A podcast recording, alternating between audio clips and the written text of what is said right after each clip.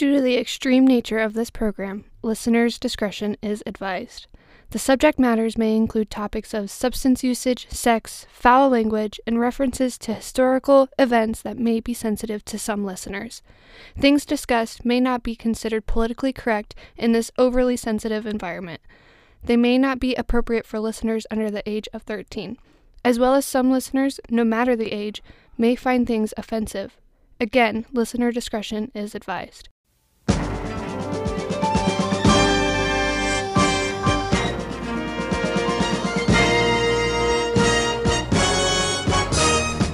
Greetings and salutations, and welcome to GXO, another episode of Generation Extraordinary, the podcast nobody asked for, focusing on everything pop culture from the greatest generation ever, Generation X.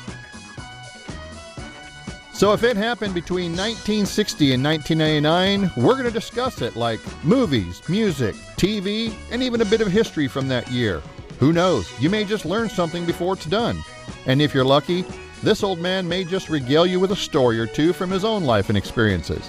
I'm Robert Pop, your host, coming to you from beautiful Podunk, Nebraska. Hey, it's Rob. Are you looking for a gift for that millennial or Gen Z in your life? You know, video games are always a good option. Most kids in that age group can relate with The Sims. Now, the newest version of The Sims is out. The Sims Ain't Doing Shit 2024. The object of the game is to combine a virtual reality with real life scenarios, such as my character, Justin. He's a 23 year old young man with a part time job in a retail store and still lives with his parents and expects them to do everything for him. Your points are awarded by how entitled you act, as well as throwing fits when you don't get your way. Bonus points are awarded by getting offended by the dumbest things jumping on board with whatever seems trendy at the time, and walking off the job with no notice or reason. You can create a variety of characters in the standard basic male and female to ones who identify as a cat. The sky is the limit on how ridiculous you can be, but beware of the man.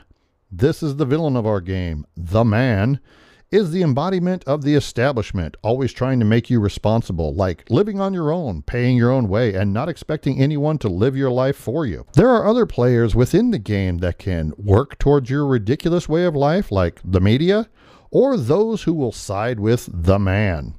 This game is not only entertaining, but educational for players of all age. Pick up or download a copy of The Sims Ain't Doing Shit today.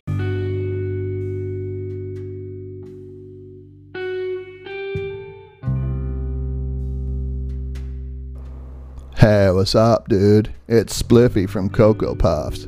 Now that THC is becoming more and more accepted, thank God, come into our head shop for a wide selection of weed products and accessories for those on your gift list. Like my mom, man, I got her the Puff Puff Pass Pass Stoner box from Boulder. Man, this thing has unique gifts that includes rolling papers, which is awesome, so she don't take mine. Bic extended reach lighter so she don't burn her fingers or melt off her fake nails, and small edible nerd ropes with a seed strainer. And she gets a choice of three different bongs, so she can leave my shit alone. From Seattle, Washington, I got myself a dope on the rope. It's a high concentrate THC soap that helps you relax in the shower. Man, you don't know how relaxing it is. Stop by Cocoa Puffs today. All right, welcome to this week's episode of GXO, Generation Extraordinary, the podcast nobody asked for. So, this week we're going to be talking about Ted Kaczynski. And I'm going to tell you at the end of this how all of these tie together Ruby Ridge, Waco, the Oklahoma City bombing, and Ted Kaczynski. And it's not what you think. So, the target year to go back in time to is 1996. And as always, we're going to start with our history lesson. So, the world leaders at that time was Boris Yeltsin was leading the Soviet Union. South Africa had a new president, and it was Nelson Mandela. I'm still here. yes, Bill Clinton was elected to a second term this uh, this go through. So, and the United Kingdom had Prime Minister John Major. Top headlines: Well, there was several different ones for that year. First off, Charles and Diana divorced. For us gamers that uh, that were born from Atari and Space Invaders, the Nintendo 64 launched. Over in Iraq, UN experts dismantle a bioweapon factory. 30 churches in Mississippi are burned to the ground. What the fuck? Fucking people. The Summer Olympics are held at Atlanta, Georgia. And at that, there was a nail bomb that happened at Centennial Olympic Park in Atlanta, set off by Eric Rudolph. He was arrested finally in 2003. However, this bombing was not associated with any prior attacks. DVDs, remember those? They launched in Japan. The ozone layer was getting more and more depleted. Uh, over the Arctic continues to be depleted. So thank all the big hair in the 80s. American Pathfinder launched on its 310 million mile mission to Mars. I'm going to tell you what, I'm really glad I wasn't drinking when I tried to read that. That's tough, even sober. The world's largest container vessel. Now, if you're not sure what a container is, that's what you see on the trains as they go by that just look like these great big steel boxes. I know you probably have seen them, but you may not have known that's what they were called. Anyway, the largest one, the Regina Maersk, begins operation. Mad cow disease hit in Britain, bombing in Paris on a Paris subway killed two people and injured 128. Also, over in France, they agreed to end nuclear testing. Well, good for them. Just a couple of years earlier, they were testing it in the fucking Pacific Ocean. So I'm glad they agreed not to do it anymore. Gunmen kill 17 Greek tourists outside the Europa Hotel in Cairo. The supertanker Sea Empress runs aground on the Welsh coast, spilling 700,000 tons of crude oil. Wow. Go back and listen to my environmental episodes. Yeah, Exxon Valdez should have been a freaking warning on that. The UN tribunal charges war crimes by Bosnian Muslims and Croats. Nations pledge $123 billion in aid to rebuild Bosnia. Israel elects Benjamin Netanyahu. By the way, that's just a fun word to say. Say it with me. Netanyahu. What's new? Netanyahu as prime minister. He was a douche. Militant Taliban leaders seize the Afghan capital of Kabul. Iraqis strike at a Kurdish enclave. After warning, U.S. attacked the Iraqi southern air defenses. Ethnic violence breaks out in Zaire refugee camps. Clinton, he approves a plan for a UN backed relief mission for the 1.2 million Hutu refugees starving in East Zaire. Hundreds of thousands of refugees return to Rwanda after that massacre. If you're not familiar with that, just watch the movie Hotel Rwanda with Don Cheadle. Amazing movie, but it really opens your eyes to what was going on over there. Even though there was a lot of uh, liberties taken for production, still a really good movie. Meningitis epidemic in West Africa. Shit is always happening in Africa, man. Meningitis, Ebola, fucking uh, racial cleansing shit going on. The FBI arrests suspected Unabomber Ted Kaczynski, which we're going to be talking about today. U.S. budget crisis in fourth month. Clinton, he approves the resumption of many government operations. If you remember, there was a government shutdown. ValueJet crashes in the Everglades, killed all 111 people aboard. A 747 airline crashed in the Atlantic off Long Island, New York. All 230 people aboard perish. Congress passes a welfare reform bill, and that was approved by Clinton. Approximately 45 million people at this point are using the internet, with roughly 30 million of those in North America, 9 million in Europe, 6 million in Asia and Pacific. That would be Australia, Japan, etc.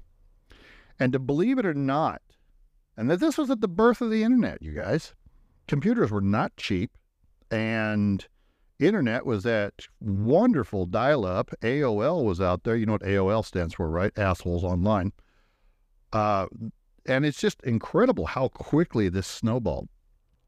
But 43.2 million, approximately 44% of U.S. households owned a personal computer. And 14 million of them were online.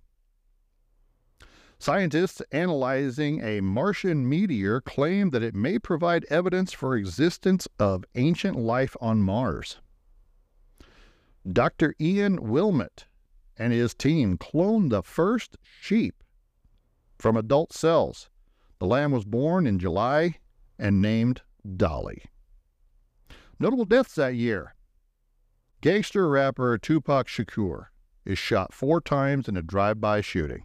He died six days later at the age of 25. And that's sad. That's, that's just sad.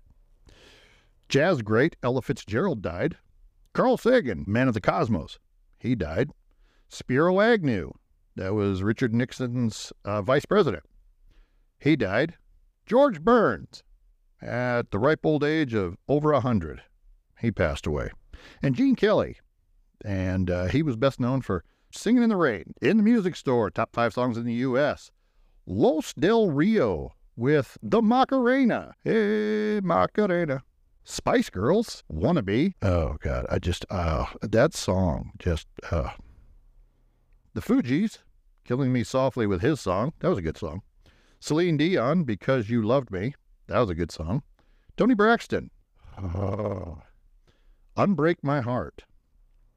Top five songs in the UK Spice Girls with Wannabe, Fugees with Killing Me Softly, Mark Morrison, Return of the Mac. I rediscovered this song about a year ago, and it's still just as good. Gina G, Ooh Ah, Just a Little Bit. And Robert Miles, Children. Now, I can't say I'm aware of that song. Top five songs on the rock chart The Wallflowers with One Headlight. Can't say I know that one. But I do know this one because I saw these guys in concert when they were just born. Metallica, Until It Sleeps. That was actually a good concert. Um, I, I, you know, I thought that they really did a good job at Ozzfest. So that was cool. Bush, well, swallowed. You can read whatever you want to into those comments. Those are just the words that are printed here. Seven Mary Three, cumbersome and Space Hog. In the meantime, there's only one on there that I know of, and that's Metallica.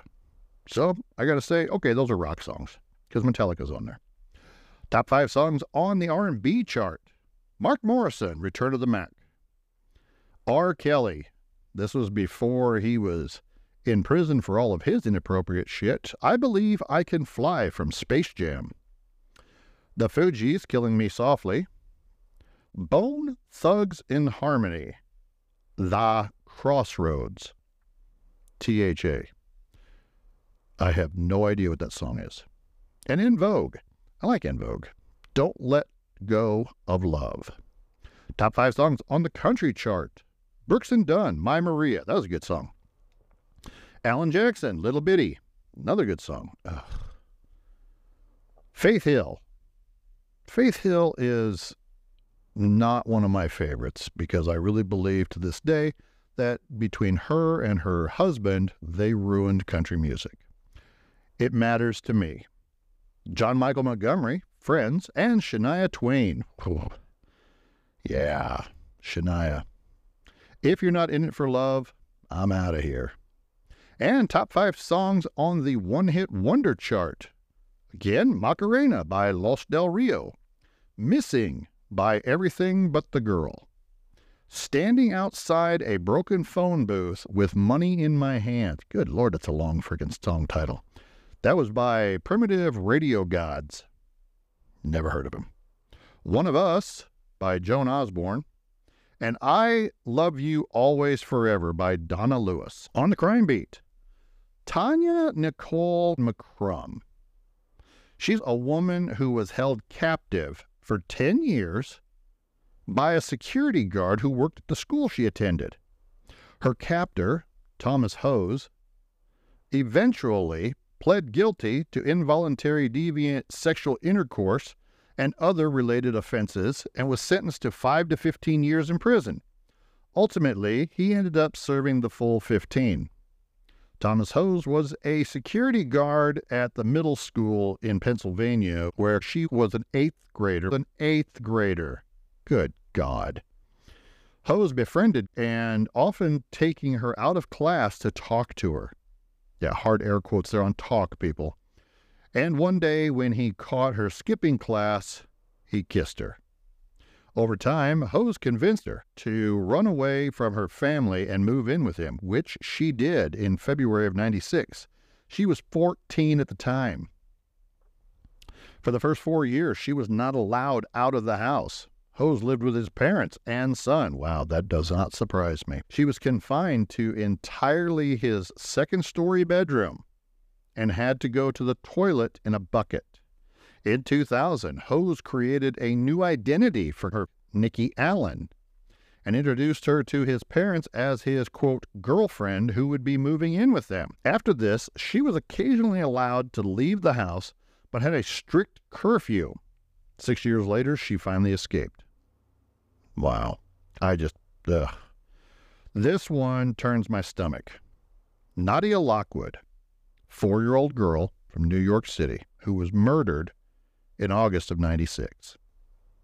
People, hold your stomach. I'm going to tell you right now, this is a this is a disclaimer disclaimer on this one. If you have too much sensitivity towards children and violence towards children, shut it off. Come back, visit me another time. Fast forward, do something. Nadia was starved to death by her parents, Carla Lockwood and Leroy Dickerson, at Lockwood's apartment in Washington Heights, and they were both convicted of second degree murder. Nadia's death was a significant contributing factor to the overhaul of the CPS service in New York. CPS, Child Protective Services, if you're not sure. Nadia, she lived with her mother, Carla, in an apartment in the Washington Heights neighborhood of Manhattan, along with her six siblings. Lockwood was a drug addict and was known by CPS, but no serious action had ever been brought against her. Well, maybe they should have. Nadia was systematically starved by her mom. Fuck me. Ugh.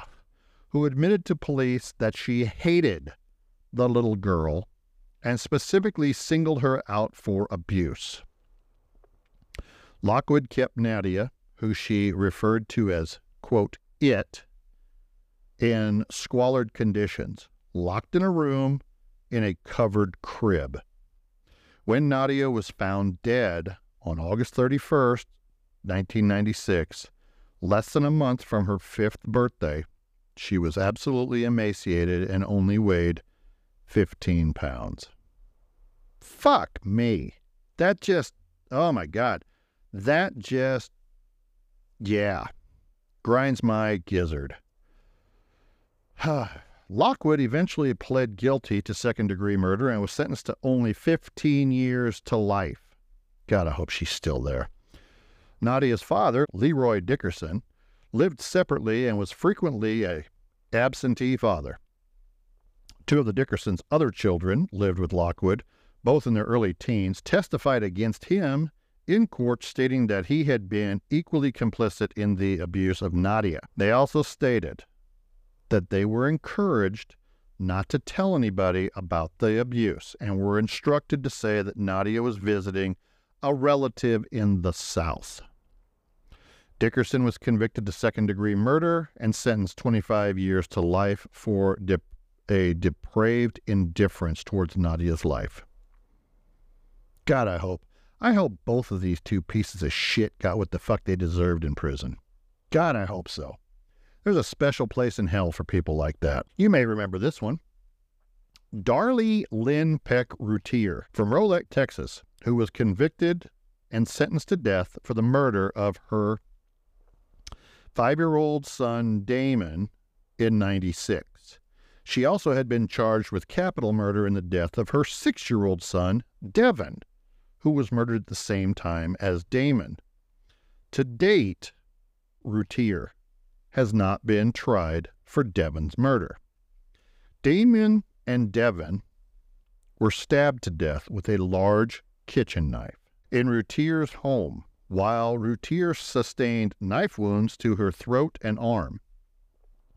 Newscasts showed Routier and other family members holding a birthday party at the boys' grave to posthumously celebrate Devon's seventh birthday, eight days after the murders. Yeah, you remember, she was singing Happy Birthday, smiling, and she sprayed silly string on the graves of celebration. They just need to make extra room in hell for people like this. Family members point out on the newscasts that the newscast did not show an earlier video that depicted a solemn ceremony honoring the children. Four days later, on June 18th, Routier was arrested and charged with capital murder. Routier told authorities that the crime had been perpetrated by an unidentified intruder. During the trial, the prosecution argued that Routier's injuries were self inflicted and that the crime scene had been staged and that she had murdered her sons because of the family's financial difficulties. The defense argued that there was no reason for Routier to have killed her kids and that the case did not have a motive, a confession, or any witnesses. In February 97, the jury found Routier guilty of the murder of Damon and sentenced her to death by lethal injection. Kudos to you, jurors. That's all there is to it. And by the way, she's still appealing this. In 96, there was also a hostage situation that took place in Hawaii. Uh, this occurred in February when a 28 year old John Miranda took hostages at the Seal Masters of Hawaii building, his former place of employment. During the hostage crisis, two hostages were injured, one seriously. Miranda ended up being the only fatality during this crisis itself. However, a few weeks after the event, he was found to have murdered his former girlfriend prior to the crisis. And I can't zip through 96 without mentioning JonBenét Ramsey. Of course, that happened in December, and there's so much out there. I'm not going to even spend hardly any time talking about her, unless you guys want me to. Then you let me know, and I will do a deep dive into that. I have my own opinions. On the serial killer list, these are the killers that got started in our target year. Tony Ray Amati. He had three victims, and he murdered people in a thrill kill in Vegas, along with two other men added to the FBI's top 10 list wanted men in 98. Amati's two co defendants were never convicted of murder due to lack of evidence. Oh, that's wonderful. Richard Evonitz, he had three or more victims. He kidnapped, raped, and murdered three girls in Spotsylvania County, Virginia, and abducted and assaulted a 15 year old girl in South Carolina. Uh, he saved the taxpayers some money. He committed suicide to avoid arrest. Good for him. It's the one noble thing he ever did. Kendall Francois, known as the Poughkeepsie Killer, had 10 or more victims. He was he was just getting started that year. Sante Kimes is a criminal who's responsible for numerous crimes committed with her son Kenneth Jr. She had at least three victims. Ronald Hinton, he got started that year. He strangled three women to death in a neighborhood in Chicago. Joseph Edward Duncan, seven victims, five confirmed, raped at least 17 young boys and three girls. Megan Huntsman, she had six victims. She was in Utah. She was a woman who was found guilty of strangling six of her newborn children. What the fuck is the deal with this parent shit this week? My God. Ah, wow. Sorry. That is the one we're going to end on this time. In the bookstore, we had Into the Wild. Eh, you know, that's kind of a weird one. Uh, the Notebook, that was a good uh, book and movie. Game of Thrones, to this day, I still have never watched it. Probably won't ever. I have no desire to watch that. Bridget Jones' Diary, they turned that into a movie and cast probably the one lady in Hollywood that has that constant did you fart look on her face. Bridget Jones' Diary, and who I'm talking about is Renee Zellweger. Fight Club, we can't talk about it because what happens at Fight Club stays at Fight Club. Under the Tuscan Sun, and The Green Mile. Walking a Mile. Walking a Mile. The movies for that year in the movie theater, we had The English Patient. Oh, you're up in Fargo, eh? Yeah. Yeah, you know, uh, hey, Margie, you know, uh, I'd like to have you come by and take a look here because we might have had a uh, murder, you know. We had Sling Blade, French fried taters. Mm-hmm. Uh, the People versus Larry Flynt, Scream, Star Trek First Contact. That was a, I like that Star Trek. That was very good. The Craft. I like that movie. The First Wives Club. I got one of those. She could join. The Birdcage. That had Robin Williams and Nathan Lane in it. Dragonheart. That was a good movie. Independence Day, another good movie. Twister, another good movie. The Rock, another good movie. Space Jam, 101 Dalmatians, the live version. And Eddie Murphy was putting on the fat makeup because he was doing the Nutty Professor thing. On TV, my God, has it already been that long? Everybody loves Raymond. Man, it just seems like that just like was on. Seventh Heaven, Sabrina the Teen Witch. You know, Melissa Joan Hart she she has really grown up into a very beautiful woman. She really has. And I admire her because she's just so true to her own convictions. Spin City, Blues Clues, The Pretender, Nash Bridges had some Don Johnson in there with uh, Cheech Marin. Early edition, Superman the Animated Series. The cartoon kid that looked like a football, Hey Arnold, Judge Judy, my God, did she get started that long ago too? Holy crap. It's been almost 30 years. Arthur, God, that I yeah. I just I'm I'm not a fan of Arthur. Dexter's Laboratory. Now that one I like. That was when Cartoon Network was really good. The Jamie Foxx show and Profiler. And of course, the topic for today is the Unabomber. So, after these words from my fake sponsors, stick around. We're going to jump right into it. After having all weekend to kick back and chill, waking up for work is just killing me.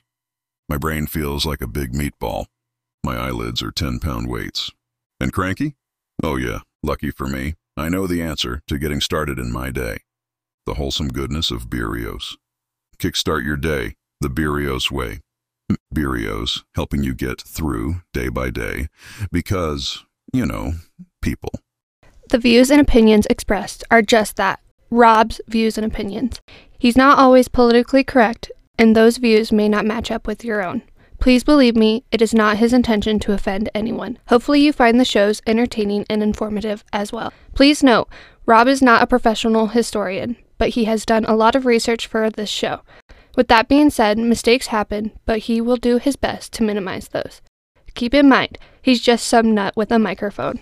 All right, welcome to this week. Uh, like I said, we're going to be talking about the Unabomber. Ted Kaczynski, also known as the Unabomber, he was a mathematics prodigy, but abandoned his academic career in 1969 to pursue a, quote, primitive lifestyle. Between 1978 and 1995, Kaczynski murdered three individuals and injured 23 others in nationwide mail bombing campaigns against people he believed to be advancing modern technology and the destruction of the natural environment. He authored Industrial Society and Its Future, a 35,000 word manifesto, and Social Critique, opposing industrialization, rejecting leftism, and advocating a nature centered form of anarchism. In 1971, Kaczynski moved into a remote cabin without electricity or running water near Lincoln, Montana, where he lived as a recluse while learning survival skills to become self sufficient. After witnessing the destruction of the wilderness surrounding his cabin, he concluded that living in nature was becoming nearly impossible and resolved to fight industrialization and its destruction of nature through terrorism. 1979, Kaczynski became the subject of what was, by the time of his arrest in 1996, the longest and most expensive investigation in the history of the FBI. The FBI used the case identifier Unabomb. The acronym was derived from University and Airline Bomber, resulting in the media naming him the Unabomber. 1995, Kaczynski sent a letter to the New York Times promising to desist from terrorism if the Times or the Washington Post would publish his manifesto, in which he argued that his bombings were extreme but necessary in attracting attention to the erosion of human freedom and dignity by modern technologies. The FBI and the U.S. Attorney General Janet Reno pushed for publication of the essay, which appeared in the Washington Post in 1995.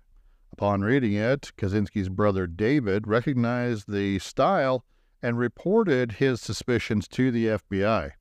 After his arrest in 1996, Kaczynski, maintaining that he was sane, tried and failed to dismiss his court appointed lawyers because, well, they wanted him to plead insanity to avoid the death penalty. He pled guilty to all charges in 1998 and was sentenced to eight consecutive life terms in prison without the possibility of parole. So let's go back a bit. Now, rather than boring you with all of his youth, uh, I'm going to start when he wanted to drop off the radar. So in 1969, after resigning from Berkeley, Kaczynski moved into his parents' home in Illinois. Two years later, in 1971, he moved to a remote cabin he had built outside of Lincoln, Montana, where he could live a, quote, simple life with little money and without electricity or running water. He worked odd jobs and received significant financial support from his family. Kaczynski's original goal was to become self sufficient so he could live autonomously.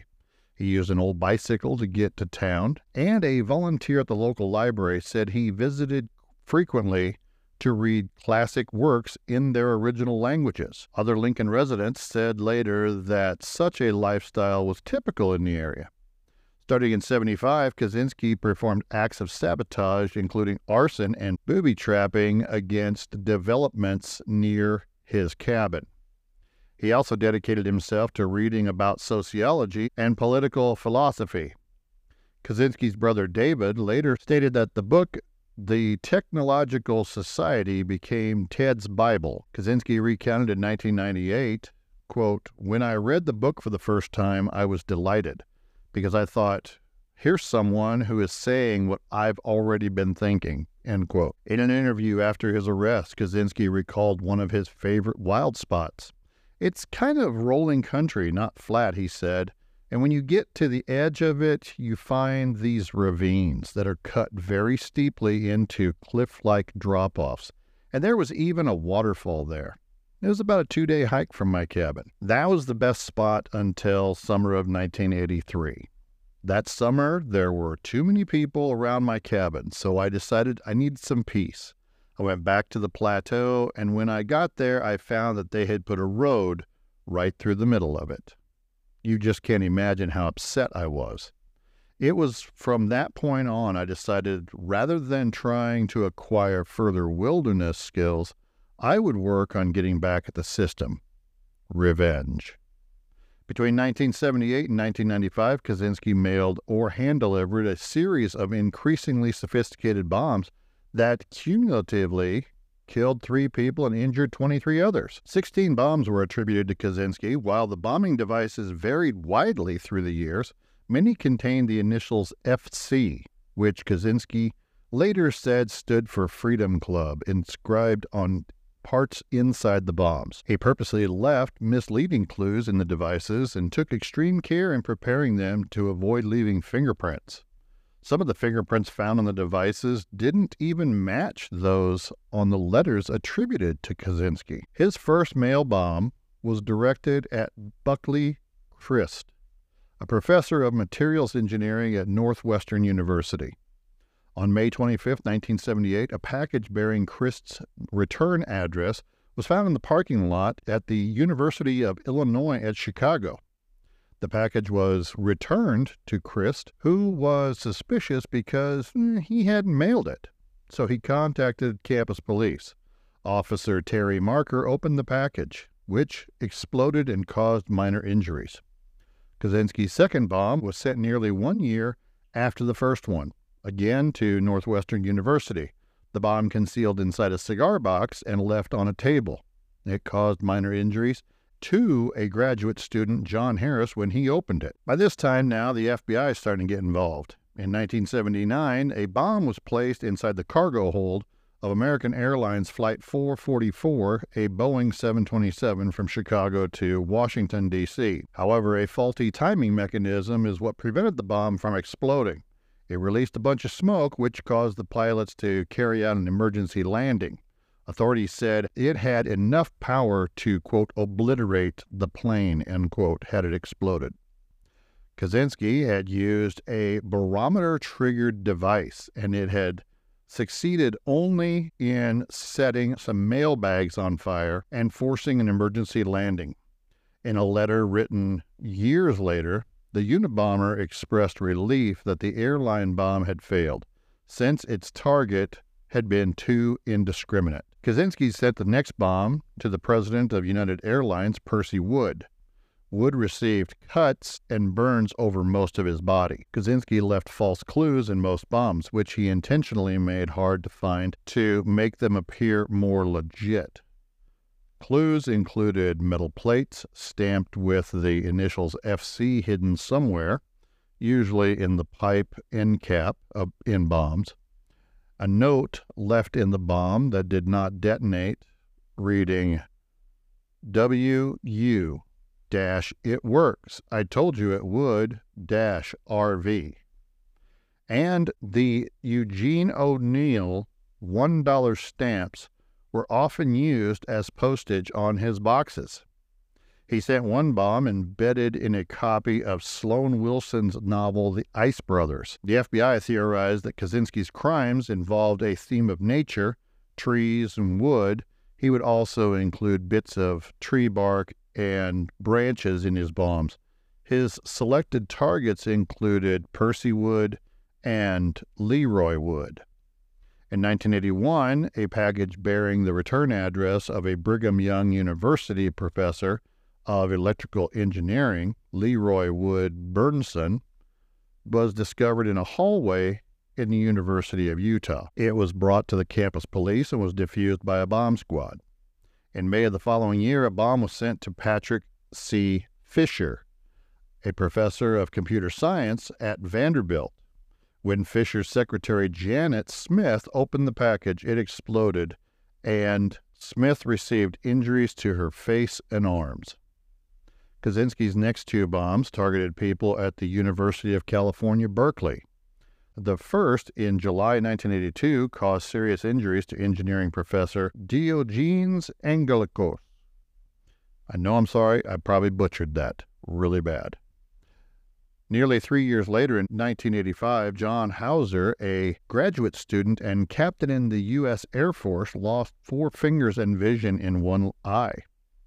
Kaczynski handcrafted the bomb from wooden parts. A bomb sent to the Boeing Company in Auburn, Washington, was defused by a bomb squad the following month. In November of 1985, Professor James V. McConnell and research assistant Nicholas Suino were both severely injured after Suino opened the mail bomb addressed to McConnell. In late 1985, a nail and splinter loaded bomb in the parking lot of a computer store in Sacramento killed a 38 year old owner of the store, Hugh Scrutton. On February 20th, 1987, a bomb disguised as a piece of lumber injured Gary Wright in the parking lot of a computer store in Salt Lake City. Nerves in Wright's left arm were severed, and at least 200 pieces of shrapnel entered his body. Kaczynski was spotted while planting the Salt Lake City bomb. This led to a widely distributed sketch of the subject as a hooded man with a mustache and aviator sunglasses. So when you guys see that wanted poster, that's what that's where that was sparked from. And honestly, if you look at him and you look at Kaczynski, they look nothing alike. They really didn't. In 1993, after a six-year break, Kaczynski mailed a bomb to the home of Charles Epstein from the University of California in San Francisco. Epstein lost several fingers upon opening the package. In the same weekend, Kaczynski mailed a bomb to David Geltner, a computer scientist professor at Yale. Geltner lost sight in one eye, hearing in one ear, and portion of his right hand. Again, I'm sorry if I'm butchering these last names. I'm really trying. I, I'm, I apologize. In 1994, Burson Marsteller executive uh, Thomas J. Mosser was killed after opening a mail bomb sent to his home in New Jersey. In a letter to the Times, Kaczynski wrote that he had sent the bomb because Mosser's work repairing the public image of Exxon after the Valdez oil spill. This was followed in 1995 by the murder of Gilbert Brent Murray, president of the Timber Industry Lobbying Group, California Forestry Association, by a mail bomb addressed to the previous president, William Dennison, who had retired. Geneticist Philip Sharp at MIT received a threatening letter shortly thereafterwards. In 1995, Kaczynski mailed several letters to the media outlets outlining his goals and demanding a major newspaper print his 35,000 word essay, The Industrial Society and Its Future, dubbed the Unabomber Manifesto by the FBI. He wanted that printed verbatim. There was controversy as to whether the essay would be published, but Attorney General Janet Reno and the FBI Director Louis Freeh recommended its publication out of concern for public safety and in the hope that the reader could identify its author. Bob Guccione of Penthouse volunteered to publish it. Kaczynski replied Penthouse was less respectable than the New York Times and the Washington Post, and said to increase our chances of getting our stuff published in some respectable periodical, he would reserve the right to plant one and only one bomb intended to kill after our manuscript had been published, if Penthouse published the document instead of the Times of the Post. The Washington Post published the essay on September 19, 1995. Kaczynski used a typewriter to write his manuscript, capitalizing entire words for emphasis in lieu of italics. He always referred to himself as either we or FC, the Freedom Club, though there was no evidence that he worked with others. Industrial society and its future begins with Kaczynski's uh, assertion the Industrial Revolution and its consequences have been a disaster for the human race. He wrote that technology has had a destabilizing effect on society and has made life unfulfilling and caused widespread psychological suffering. Kaczynski also argued that most people spend their times engaged in ultimately unfulfilling pursuits because of technological advances. He called these surrogate activities, wherein people strive towards artificial goal, including scientific work, consumption of entertainment, political activism, and following sports teams. He predicted a further technological advances would lead to extensive and ultimately oppressive forms of human control, including genetic engineering, and that human beings would be adjusted to meet the needs of social systems rather than vice versa. Kaczynski also stated that technological progress can be stopped, in contrast to the viewpoint of people who he said understand technology's negative effects, yet passively accept technology as inevitable. He called for a revolution to force the collapse of the worldwide technological system and held a life close to nature, in particular primitive lifestyles, as the ultimate ideal.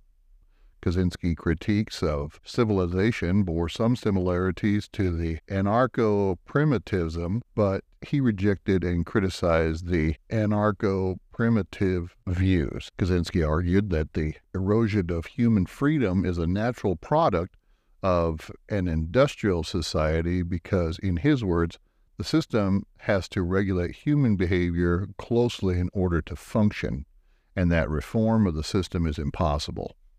He said that the system has not yet fully achieved control over all human behavior and is in the midst of a struggle to gain that control. Kaczynski predicted that the system would break down if it could not achieve significant control and that is likely that this issue would be decided within the next 40 to 100 years. He stated that the task of those who oppose industrial society is to promote stress within and upon the society and to propagate an anti technology ideology, one that offers the counter ideal of nature.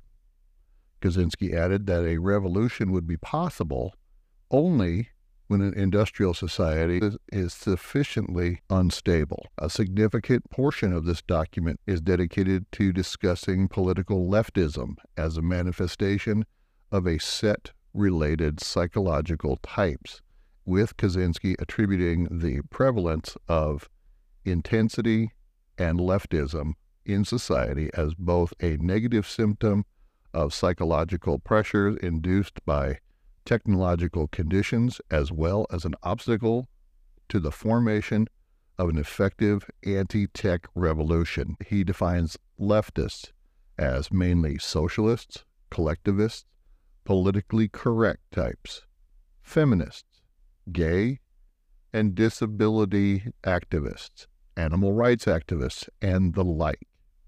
He believed that over socialization and feelings of inferiority are primary of leftism and as one of the most widespread manifestations of the craziness of our world. Let that sink in for just a second.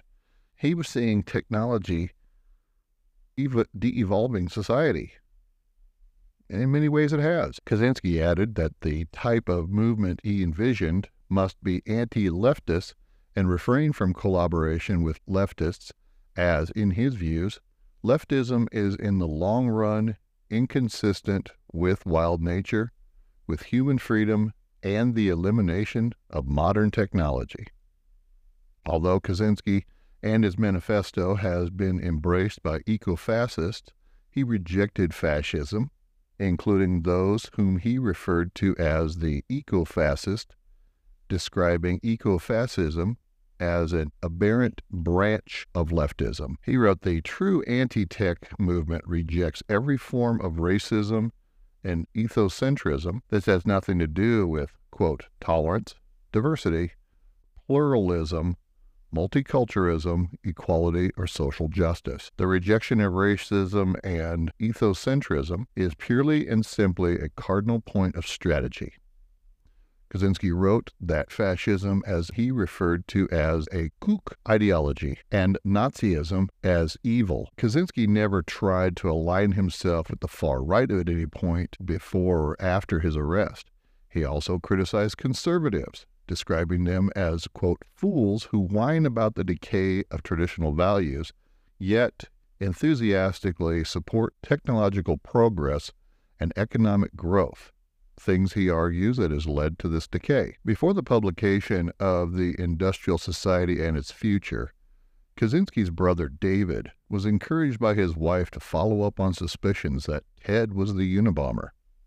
David was dismissive at first, but he took the likelihood more seriously after reading the manifesto a week after it was published in 95.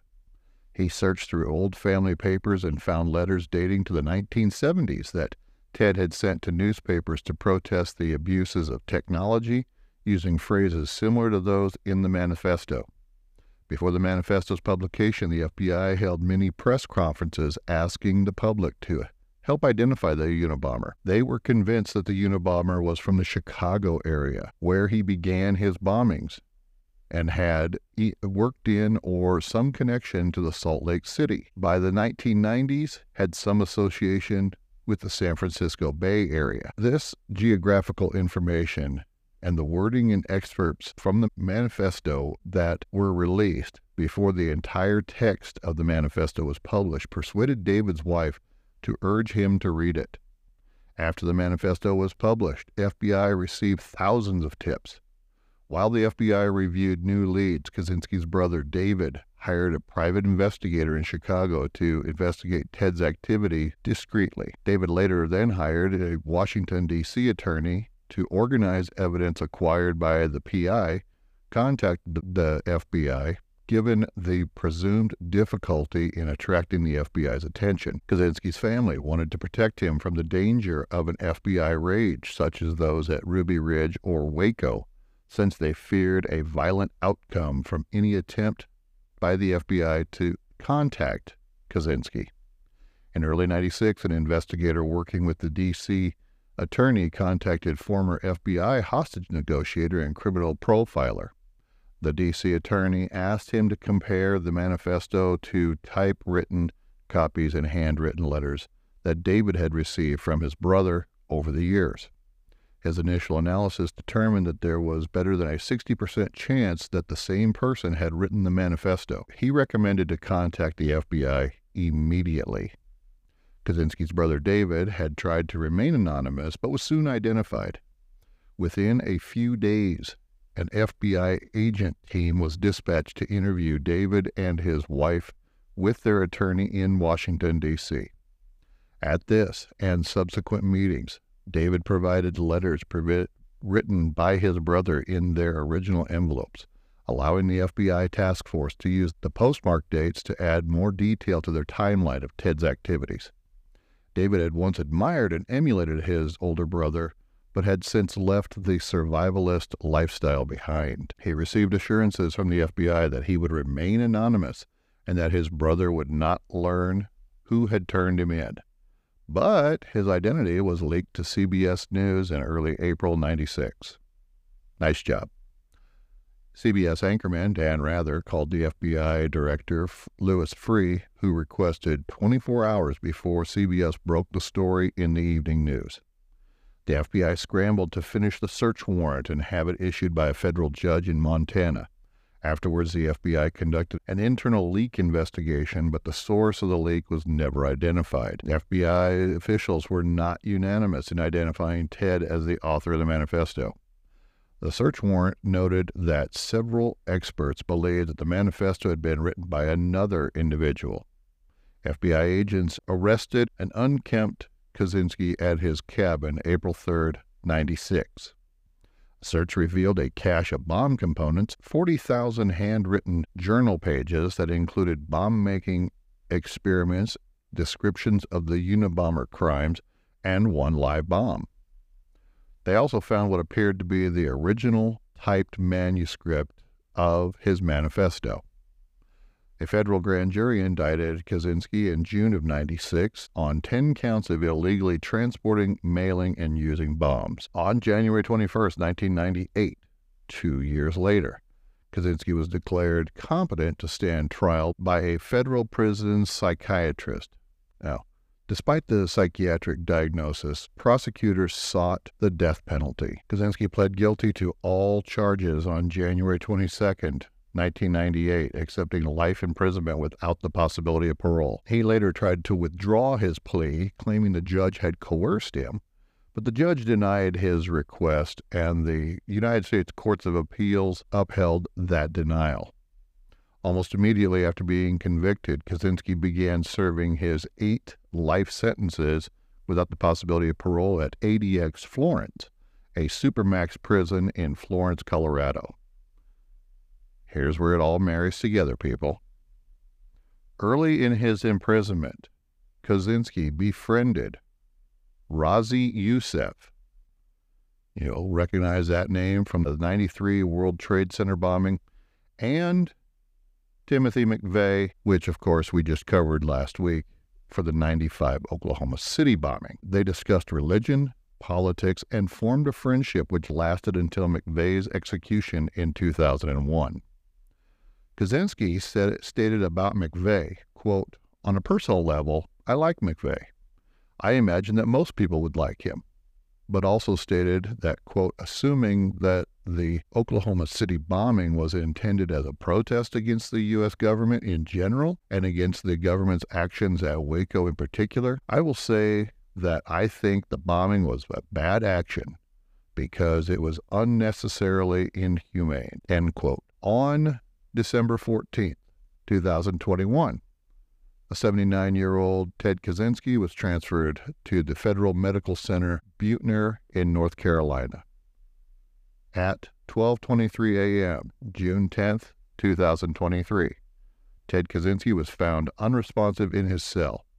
He was taken to the hospital where he was pronounced dead. Prison officials believed his death to be suicide. He also had the late stages of cancer. I'm not sure how I feel about that. When we come back, I want to talk about how everything marries together, in my opinion. Would you like to erase the universe in a blink of an eye? Do you have feelings of regret for all the stupid choices you have made? Then you need to dig into a delicious case of Berrios. Each time you drink a can of Berrios, you will get to briefly drift further and further from reality and swallow all those what ifs. But wait, there's more. Inside each case of Berrios, there is a free dimension diamond edible that will let you travel to other dimensions. Brought to you from Spliffy at Cocoa Puffs.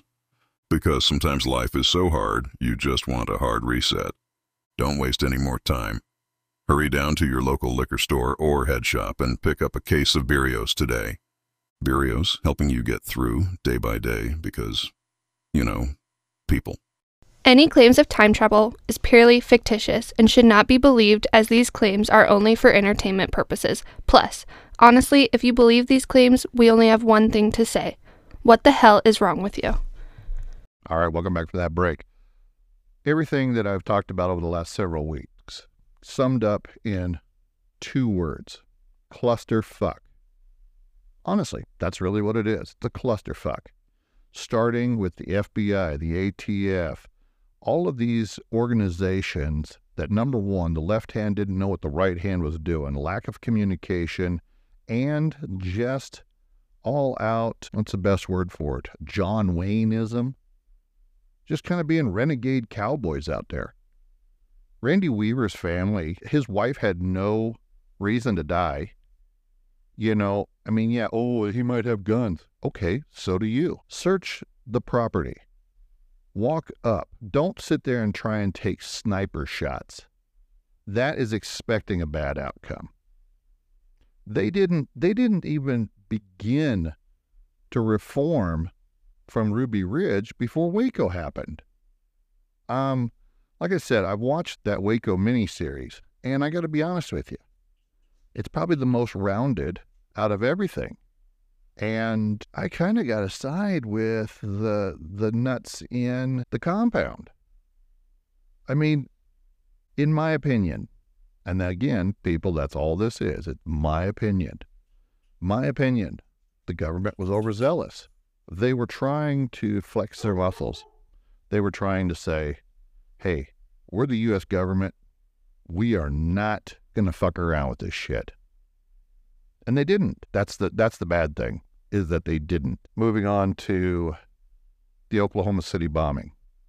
There are better ways for there to be a protest about what happened both at Ruby Ridge and at Waco. By no means is there ever a reason to take innocent lives. However, looking at this from hindsight, I really have to believe that McVeigh was just looking for an excuse. He was looking for an excuse. And the problem was is somebody along the line planted the seeds that bombing was a good idea. I believe so. And honestly, now this is my own conspiracy that McVeigh's connection with Ramzi Youssef and Nichols started long before the Oklahoma City bombing. I'm thinking that somewhere along the lines, Ramzi Youssef had already made contact and planted the seeds. That's just my opinion.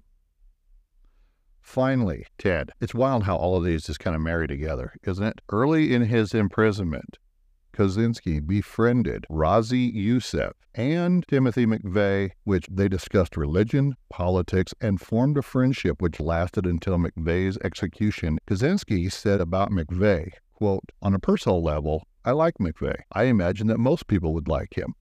This may not be a very popular opinion. Um, so I'm I'm being very cautious of how I'm wording this. Kaczynski was very insightful, had that ability seeing into the future. Because I cannot disagree with portions of his manifesto. The Industrial Revolution and its consequences have been a disaster for the human race that technology has had a destabilizing effect on society and has made life unfulfilling, that most people spend their times engaged in ultimately unfulfilling pursuits because of technological advances. People strive towards artificial goal, including scientific work, consumption of entertainment, political activism, and following sports teams. That the erosion of human freedom is a natural product of an industrial society because, in his words, the system has to regulate human behavior closely in order to function, and that reform of the system is impossible. He said that the system has not yet fully achieved control over all human behavior and is in the midst of a struggle to gain that control. Kaczynski added that a revolution would be possible only when an industrial society is sufficiently unstable, that the prevalence of intensity and leftism in society as both a negative symptom of psychological pressures induced by technological conditions as well as an obstacle to the formation of an effective anti tech revolution. He defines leftists as mainly socialists, collectivists, politically correct types, feminists, gay, disability activists, animal rights activists, and the like. He believed that over socialization and feelings of inferiority are primary of leftism, and as one of the most widespread manifestations of the craziness of our world. In many ways, it has. Kaczynski rejected fascism including those whom he referred to as the eco-fascist, describing eco-fascism as branch of leftism. He wrote the true anti-tech movement rejects every form of racism and ethnocentrism. This has nothing to do with tolerance, diversity, pluralism, multiculturalism, equality, or social justice. He also criticized conservatives describing them as fools who whine about the decay of traditional values, yet enthusiastically support technological progress and economic growth, things that has led to decay. Keep in mind, when he wrote his manifesto, it was long before the birth of the internet. Cell phones were just being born. He was seeing technology de evolving society. And so, I mean, he really had this, this third eye really seeing into the future. Because I cannot disagree with the leftism, quote, that leftism has taken this completely down a path that I think a lot of our generation is sick and tired of having it jammed down our throats. That's the problem with with the the state of our of our country right now is is that either you agree with my opinion or death to you. And that's not right. It's it, it's his quote that this has nothing to do with tolerance, diversity, multiculturalism, equality, or social justice. And I'm going to be honest, that I got to agree with his quote is kook ideology because even though we have our differences, do we have to be do we have to be tolerant? Yeah, it's a good thing to be to be tolerant. Should we embrace diversity? Of course we should. Multiculturalism, yeah. Those are all things that as humans we should be doing anyway. But to have it jammed down our throat through leftism is wrong. And Kaczynski saw this in the 80s and in the 90s, way before we were going through this de evolution of our society. That's what I call it. Because the, the smaller the world gets, the more we as a society de evolve. Thank you for this last year, for indulging me with my podcast. And hopefully, I've entertained you. Hopefully, I've enlightened you. Hopefully, I have informed you. And maybe you've learned a few things along the way. The next episode that I publish was going to be a two part season finale. I'm going to focus on my top three favorite country singers. So, part one is going to be about Clint Black and Waylon Jennings. And then the final episode is going to be for this season, is going to be on Jerry Reed. I figure that's a good way to go out. I started this broadcast with Jerry Reed. I'm going to end it with Jerry Reed. And I'll look back on the growing pains GXO has experienced the good, the bad, the indifferent. So I hope you'll join me for the season finale, bringing season one to a close. It has been it has been incredible. I will see you on our next broadcast, and then I'm going to take a couple of weeks off and then start working on season two. And I still have yet to decide what I'm going to do for my season opener. Have yourself a great week.